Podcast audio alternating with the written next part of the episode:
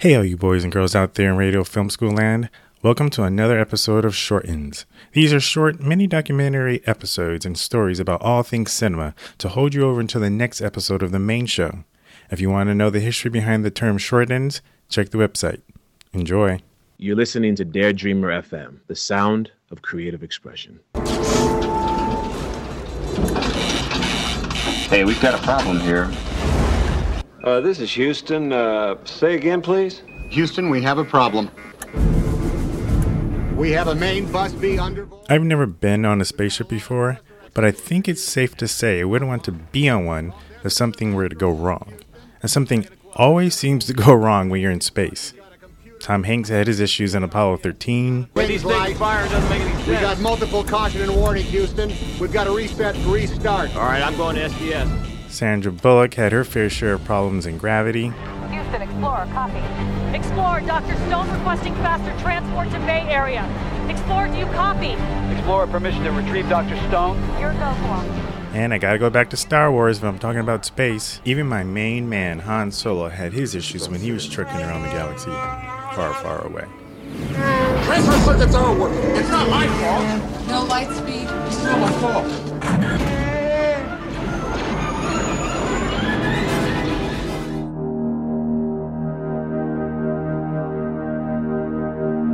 I think the mark of any great captain of a ship is their ability to think under pressure and come up with solutions, often in a moment's notice. Even in the early years of the NASA program, they conducted experiments to test the level of creativity among potential astronauts in addition to intellectual aptitude. They knew that something could and most likely would go wrong, so they wanted people who had the creative capacity to deal with the situation.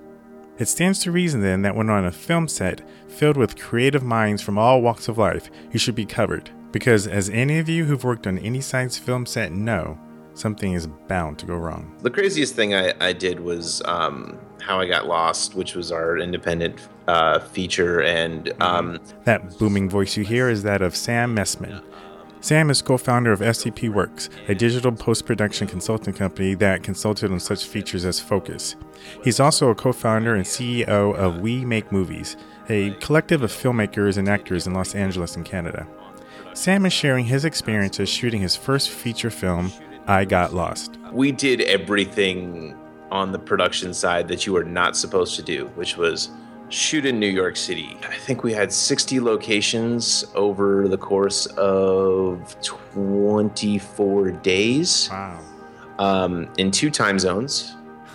So we also did it on a completely um, experimental camera that I scared the hell out of everyone, saying this is what we're going to shoot with, and it was like build 15 of the red camera. It just came out, and I think actually we were the first independent film to shoot with it. We of course weren't smart enough to talk about it. We were shooting with the the red camera and doing 4K before like we I even knew what 4K was. I was like, this is cool, and it cost me uh, quite a bit of my life. Um, but like we figured it out. Uh, but we're yeah we're shooting with this crazy experimental camera with like three or four company moves in a day and in New York City and then packing up and going to St. Louis and shooting out there and having it rain which like we had to completely jumble around the schedule um, like I remember digging a ditch on uh, the baseball field because we had to shoot baseball immediately after it rained and so we we had these fields and like we made it work uh there no one saw the puddles and i was literally like taking water out of the puddle um and just tossing it to the side just so we could sort of shoot how i got lost is a really appropriate title I was just going to say that. I was just going to say how apropos that title was. I think if I'd known what I knew now, I would not have done it. But I wouldn't have known what I know now if I hadn't have done it.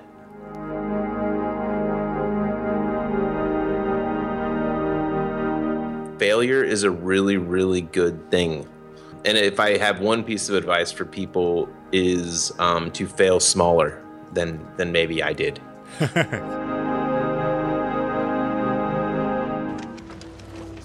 What's going on, Murph? Why did you and Mom name me after something that's bad? Oh, we didn't. Matthew McConaughey in Interstellar tells his young daughter Murph, who is named after the infamous law by the same name, that Murphy's Law doesn't mean that something bad will happen, but that Murphy's Law doesn't mean that something bad will happen. What it means is that whatever can happen will happen, and that sounded just fine with us.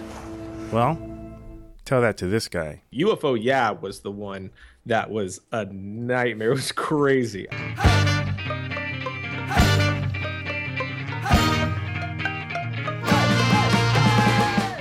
I'm sure most of you recognize the voice of Ryan Connolly there. Ryan is creator and host of the filmmaking DIY juggernaut that is Film Riot on YouTube. I've never done a production where literally everything went wrong. We Oh, had really? Like? Oh man, it was nuts. Like even in pre-production things were falling through. That was like why did that This summer, he and his team put on a massive educational and entertaining undertaking called Film Riot Epic Summer, where he invited a few directors to come in and each direct a short film, then talk about their experiences. His film was the first one they shot, and was called UFO Yeah. But I think their insults and rock throwing were just a defense mechanism. They know I'm close to the truth, and that makes them uncomfortable. But despite that small hiccup, I was able to find remnants of extraterrestrial activity within the mile radius. In it, Ryan's brother, Film Riot regular Josh Connolly, plays the large, rotund, stereotypical conspiracy theorist nerd who has an hilarious encounter with a real UFO. Naturally, there were a lot of visual effects in the film, so the technical difficulty was already high. And, as luck would have it, Murphy's Law was in full effect. And despite Mr. McConaughey's definitions, this was the bad Murphy's Law.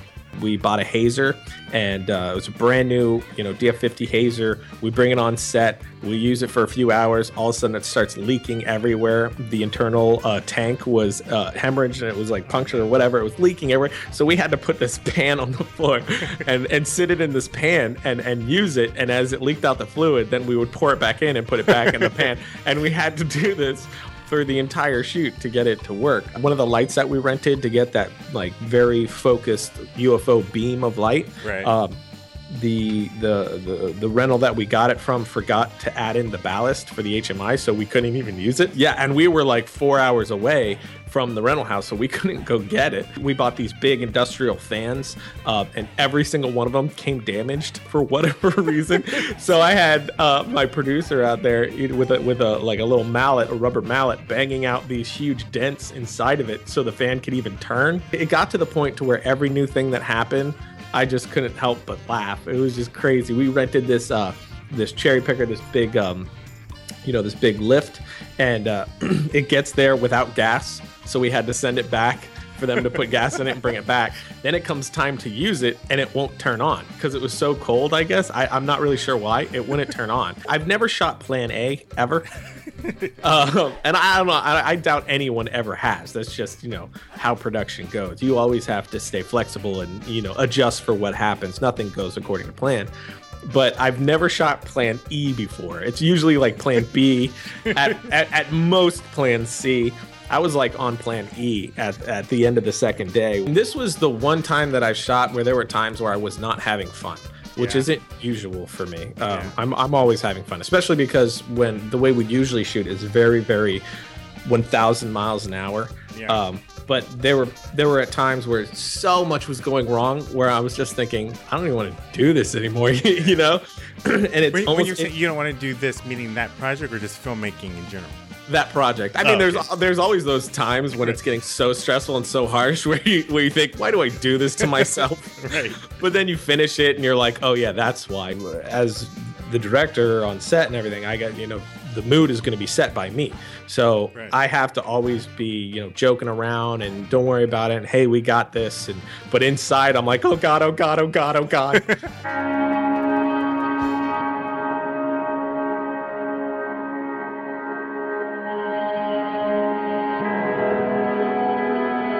I think somebody asked me, I don't remember, I think it was on a panel or something, and how do you measure success? And, you know, I said, I don't really measure success in, uh, you know, how many views something gets. I, I measure success in how much I learned. Uh, because, you know, the harder it is and the more it fails in different ways, the more I I feel like I learn.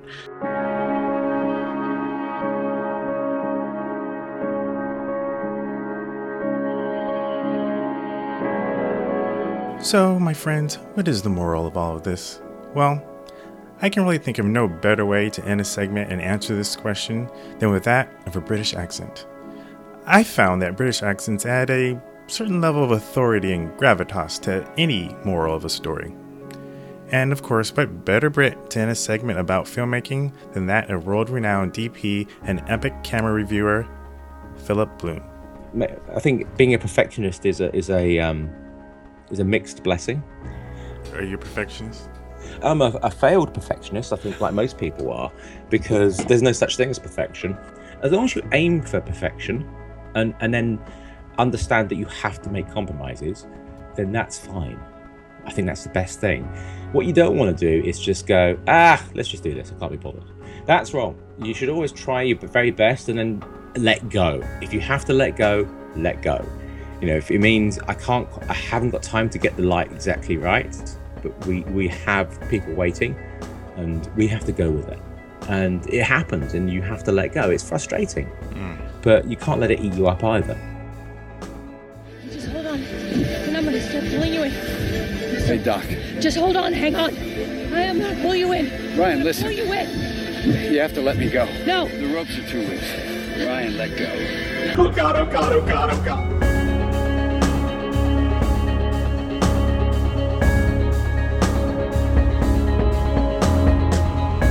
This episode was written and produced by me, Ron Dawson, with production help from Crystal Sun, Lucas Randall Owens, Tommy Ferguson, and Chris Husledge.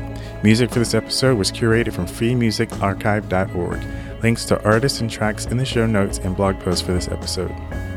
We appreciate all the great feedback we've gotten about the show. One way you can really help to keep this show going is to rate it in iTunes or Stitcher right now and leave us a five star review. Your reviews are critical during the first two months we're on iTunes. When you do leave a review, tell us a funny anecdote about something that went wrong in your set, and maybe we'll share it on the show. Lastly, be sure to check out all the resources we have for creative entrepreneurs at DareDreamer.fm. Join our email list, or better yet, consider becoming a member. That's all for this week. Be careful out there, use your creativity, and remember if the story sucks, I don't care what you shot it with or cut it on but no one really knew what was going to happen with that camera, and it was a big fight. But actually, it, it made a lot really well, I think, um, and uh, we all learned a ton from it, which is great. I, that's what I, I think somebody asked you. It happens, and you have to let go. It's frustrating, but you can't let it eat you up either. Explorer, this is Houston. Go ahead, Houston. Mission abort. Repeat. Mission abort.